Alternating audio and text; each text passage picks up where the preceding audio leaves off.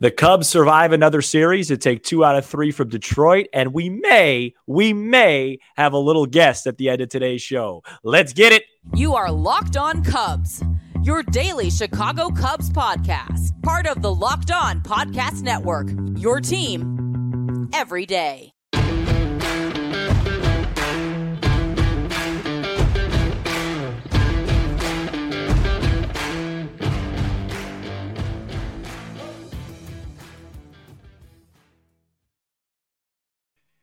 You are Locked On Cubs, part of the Locked On Podcast Network, your team every day. I'm Sam Olber. Please support the show by following on your preferred audio platform, and you could watch, subscribe, and leave a comment on YouTube.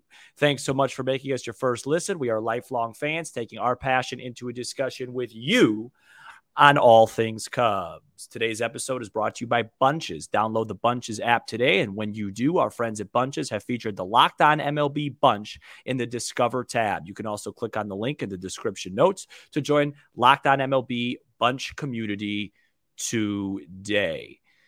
Well, we've got a fun show.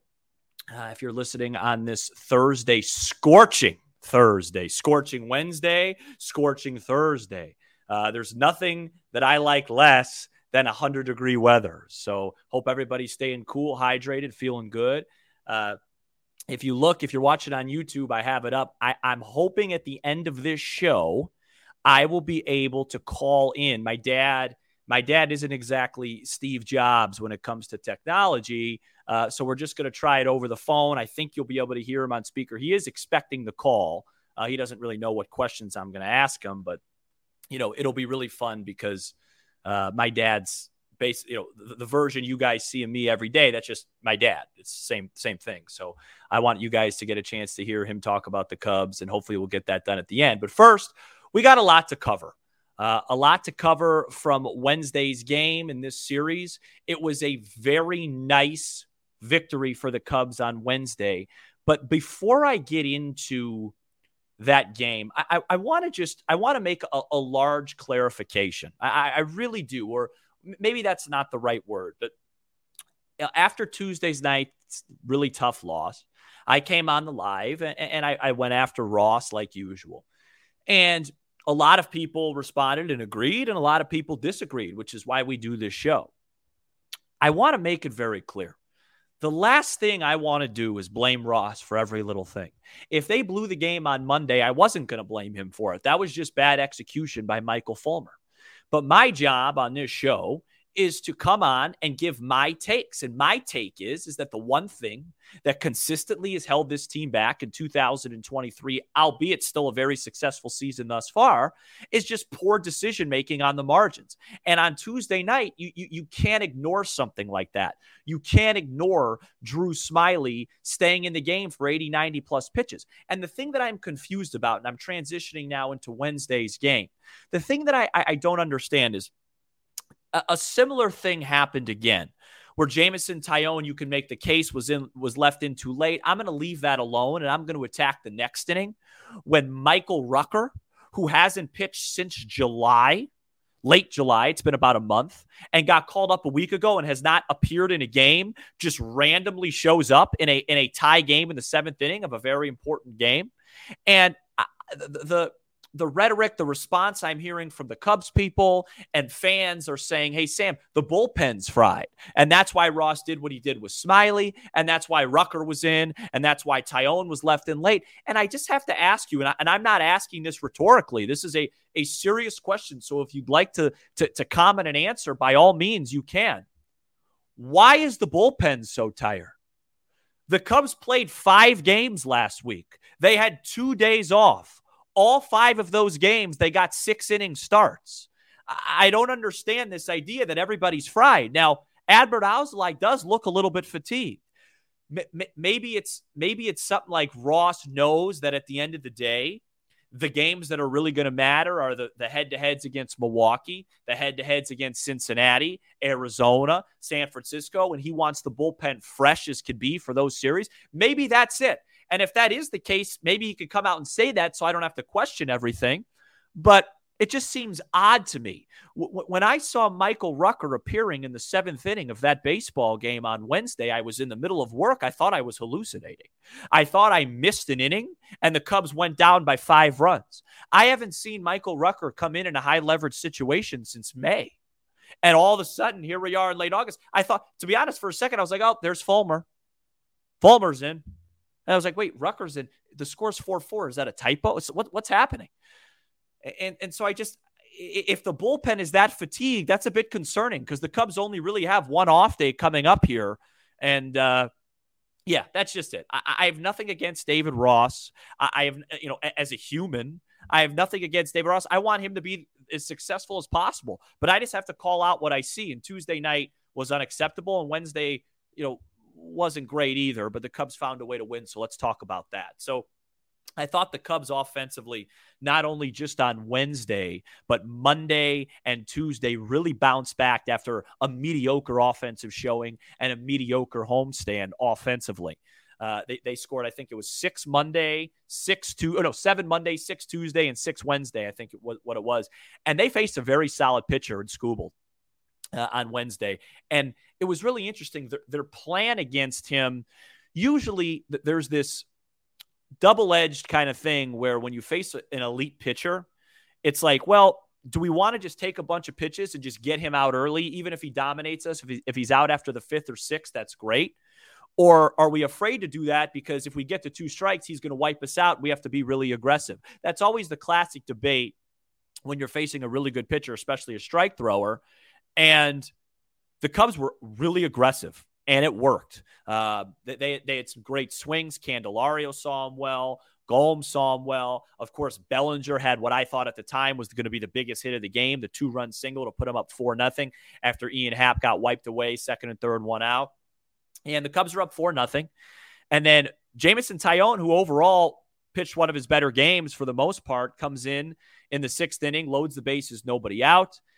And then he does a heck of a job. He gets Riley Greene and Spencer Torkelson to make outs without any run scoring. And it was it was four nothing, bases loaded, two outs. It was like, you know, you're, you're picturing Pat Hughes saying, well, you know, this is the turning point of the game. You felt like if he escaped that jam, the Cubs are going to cruise the rest of the way. He fall he falls behind Stan Musial. Um, I mean Ted Williams. I mean Mickey Mantle. I mean Kerry Carpenter. And three one pitch grand slam. And man, I was on a call when that happened, I, so I couldn't like react.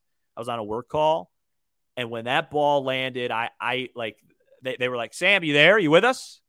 Um, I felt so devastated and defeated after that. And then the Cubs rallied back. Biggest hit of the game, eighth inning, two men on, two outs. Yan Gomes. Uh, base hit to left field, scores a run. And then in the ninth, the Cubs added on beautifully. First and second, nobody out. Madrigal sack bunt. Nico sack fly. Got a little hairy there in the ninth inning, and Alzolay was able to shut the door. Look, I get it to all those people out there that are saying, hey, it's not pretty, man. It's not pretty, Sam. They're not playing great. Yeah, but it's good enough. Uh, th- this I, I, always was concerned with this series. You guys listened to Monday's episode. I expressed that concern. So getting out of there two out of three is a really good result. Uh, it, it, stinks that Milwaukee is white hot right now. They've won five in a row against pretty good teams. Uh, Cincinnati won game one of their doubleheader on Wednesday. They're playing game two right now. The Marlins lost. The D backs were idle. Uh, but but you know you got to just keep kind of plowing away.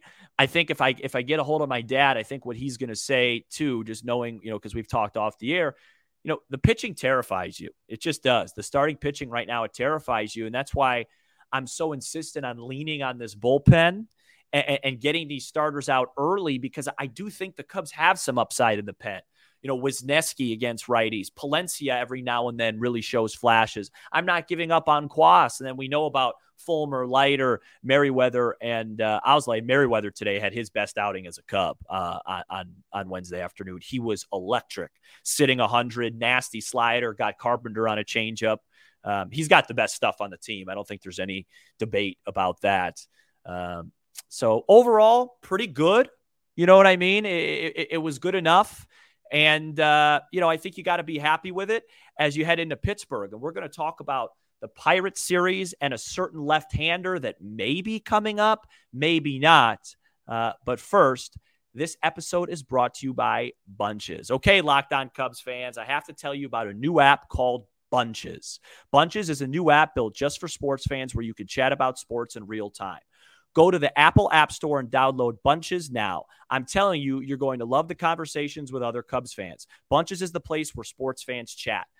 The Locked On MLB group chat is on bunches. Go there now and connect with other baseball fans, chat about your favorite team, and keep up with the latest MLB news. Chat about your team every day.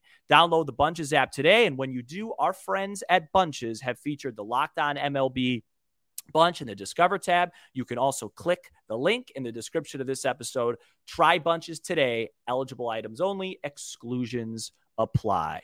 The Cubs play the Pirates at 6:05 Central on Thursday, and you can listen to every pitch with the Cubs hometown broadcast on Sirius XM. On the SXM app, search Cubs or tune into channel 844 and catch the Cubs all season long on Sirius XM.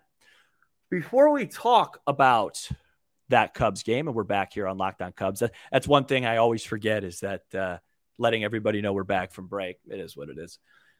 Before we talk about that, there were some murmurs on Wednesday morning, Wednesday afternoon, as Jordan Wicks was scratched from his start at AAA. It was not injury related. We started to think, could he come up? Will he come up? And as I'm recording right now, it's about 9:30 Central Time on Wednesday evening. Still probably about 96 degrees out. Uh, he has not come up yet. However, I do think that it, it's worth talking about with him because I was somebody that was apprehensive uh, about a couple of weeks ago to bring up these guys and put them in a tough situation. But then I really read up more on Jordan Wicks and you know looked at his career and this is kind of what he was drafted to do.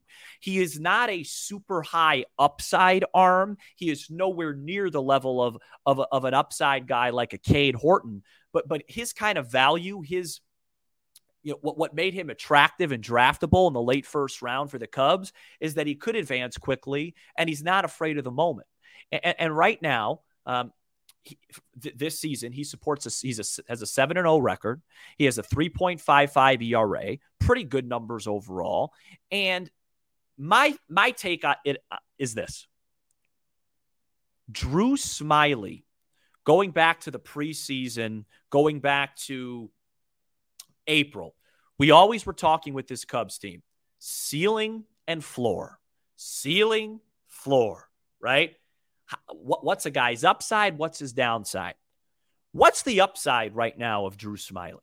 The absolute best case scenario for Drew Smyly is to go out there against a bad team like Pittsburgh this weekend and just keep the Cubs in the game. Five and two thirds, three earned runs, something like that. Cubs win like seven to four. That's the that's the upside. The downside is what we saw on Tuesday night. So I ask you, why wouldn't you give Wicks a chance? He's not, it's not like a Ben Brown situation where he's walking the ballpark. He's been solid at AAA since he's been there. And the thing with Wicks is there's legit upside there. Maybe the league hasn't seen him yet. He comes in and gives you a huge lift for about a month. You know, maybe he makes four or five starts with an ERA in the low threes, wins two or three of them. You know, could go deep in the game, uh, unlike Drew Smyly. I just, I guess what I would ask Jed Hoyer and David Ross is what's the downside of it?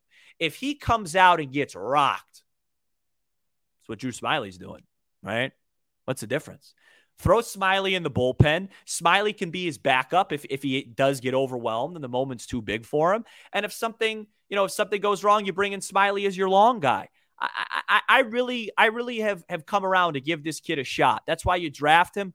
All the teams around the league that are contending are leaning on these type of guys to give them a spark late. I think PCA is going to be up soon too, and I, and I think Jordan Wicks should start before Drew Smyly does again. I, I, really do. And I, I, wanted to say that publicly uh, today.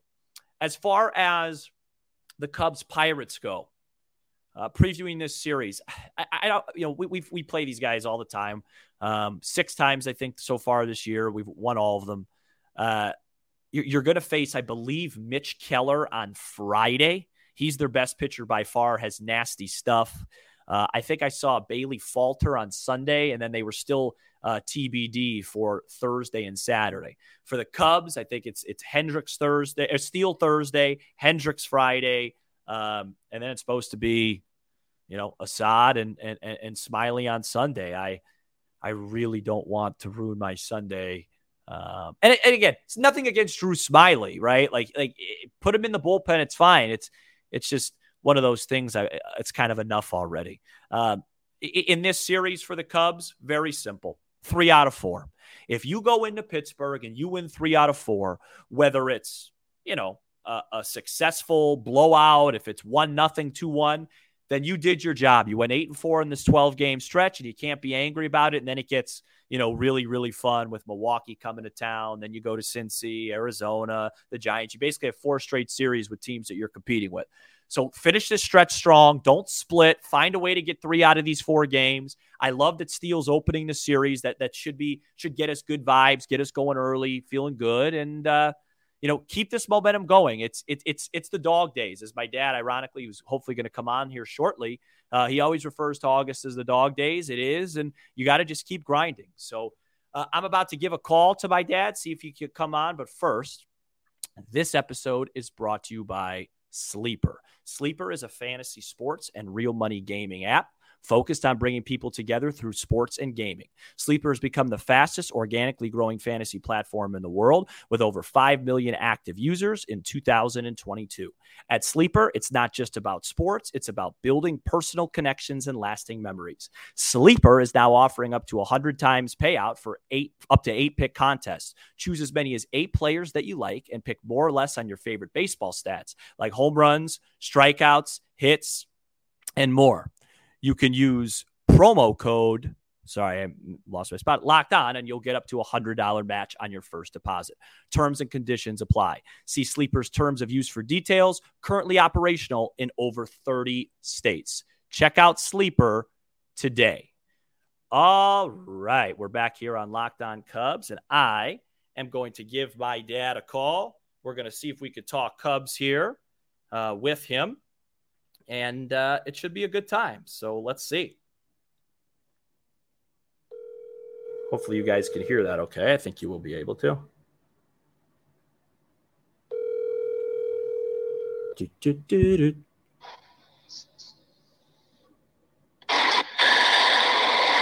Hello? Hello. Hi. Can you hear me? Can you hear me? Yeah, I think so. I think we're good. Great. All right, I got my uh, I got my dad on the line here.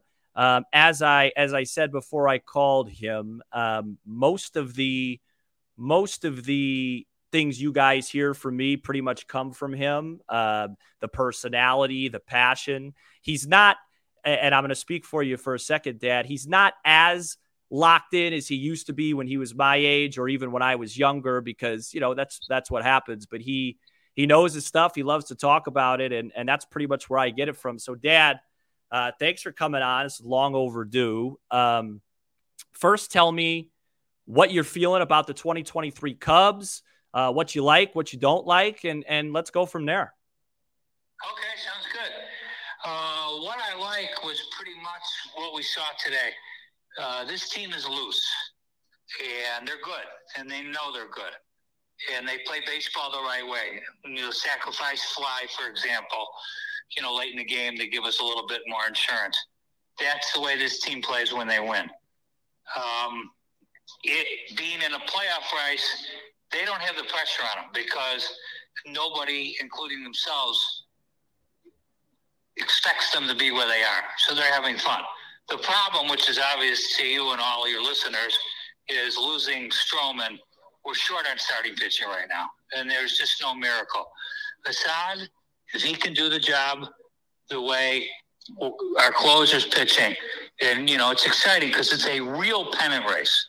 You know when we won and when we won the world championship, we were favorite. They're in a real pennant race. Um, it's going to come down to starting pitching, and we're a little short, but we're winning series, series after series. And as Coomer, Ron Coomer alluded to, when you go on the road, you don't have to sweep. You just got to win series, and we're doing that. So I like our chances. it seems to be our year.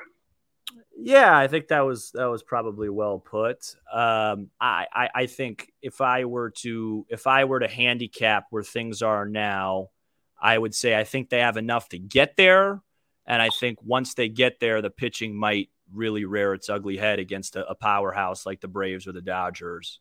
Um, but anyways, uh, second thing I want to ask you, and this is really why I wanted to have you on.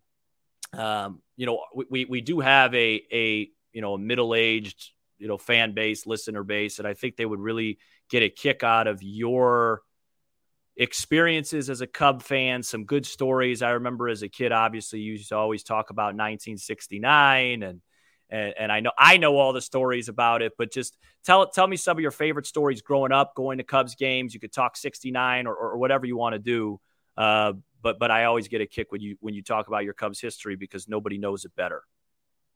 Well, yeah, 69 was intriguing because, first of all, I didn't live that far away and I went to about 40 games. And it was the first time the Cubs were becoming a really good team since they won in 45. And they had an old school manager that managed Willie Mays and played in the 30s for the Gas House Gang named Leo Durocher eh, that they got that instilled winning on them. But they had a really good team in a great division. They had well, they have four Hall of Famers, and they finished in second place. Right. You know, Jenkins, Banks, Williams, and Santo. And the thing that was most intriguing about that is up to September 2nd, they had a three and a half game lead. And then they ran into a team called the New York Mets. And what parallels what we just talked about the Cubs today, the Mets were real loose. Nobody expected them to win. In fact, what's intriguing is the what, hey, can I, can I, can I interrupt you for one sec? Was it intriguing or? Yeah, because the Mets had a wait. The Mets. The Mets used, there's other words. There's other words in the English language. All right. Well, anyway, the Mets' best hitter was only batting 270, but they had Tom Seaver, Jerry Koosman, Gary Gentry, and a rookie uh, named Nolan Ryan. Most of your middle-aged people would remember him. Well, everybody would, yeah. And what was key, and I, I told you this, I'll never forget, is back in those days, the Cubs were playing all day games. And when the Mets won, and this is a reality of it, you know, you could talk about luck. I got a good story in a second. After September 2nd, the Mets won 22 out of 28 ball games. But they were winning and playing night games. You know, after the Cubs lost the day game, the Mets won. So psychologically, like I go to the game the next day, the Cubs already had so much pressure on them and knew that they just, you know, couldn't beat them. And I snuck down, you know, the ushers would chase me around, but I snuck down to the box seats. And I'll never forget this. I could see the fear. I could see the Cubs being scared in their eyes. Now, one of the stories is they had a big series September 4th with the Mets reality versus fantasy. Somebody threw a black cat on the field to jinx the Cubs. Right. You know, that's Cub lore. But the reality is the Mets won 22 out of 27. And Durocher, and this killed him, he, he was always afraid to put in another closer to give their star closer at the time. His name was Phil Regan. They called him the Vulture, a break. He didn't give any of the infielders a break, and they had a great backup named Popovich. He believes I'm going to win with my back, and they got worn out because they were playing all day games, and they were playing a team that was loose with great pitching, and they were really great because they went on to beat the Orioles and win the World Series. Yeah, right. That's good stuff. Um, the last thing I want to I want to ask you, we have a few minutes, so you could you could talk for a couple of minutes. Is, sure, sure. You tell me whatever you you know. Yeah, no, no, it's it, it's good stuff. Usually, guys, he's not this serious on the phone, but he's he's locking himself in because he's he feels like he's on camera. We th- th- this is the conversations that we have about four or five days a week, regardless of um, you know whether whether I'm on the air or not. So in 2016, Cubs win the World Series. We're you and I are not living together at that time, so we didn't get a chance to watch the game together. Uh, so obviously, besides for me, what was like like like Cubs Cubs history is so rooted in, in our family and, and, your family.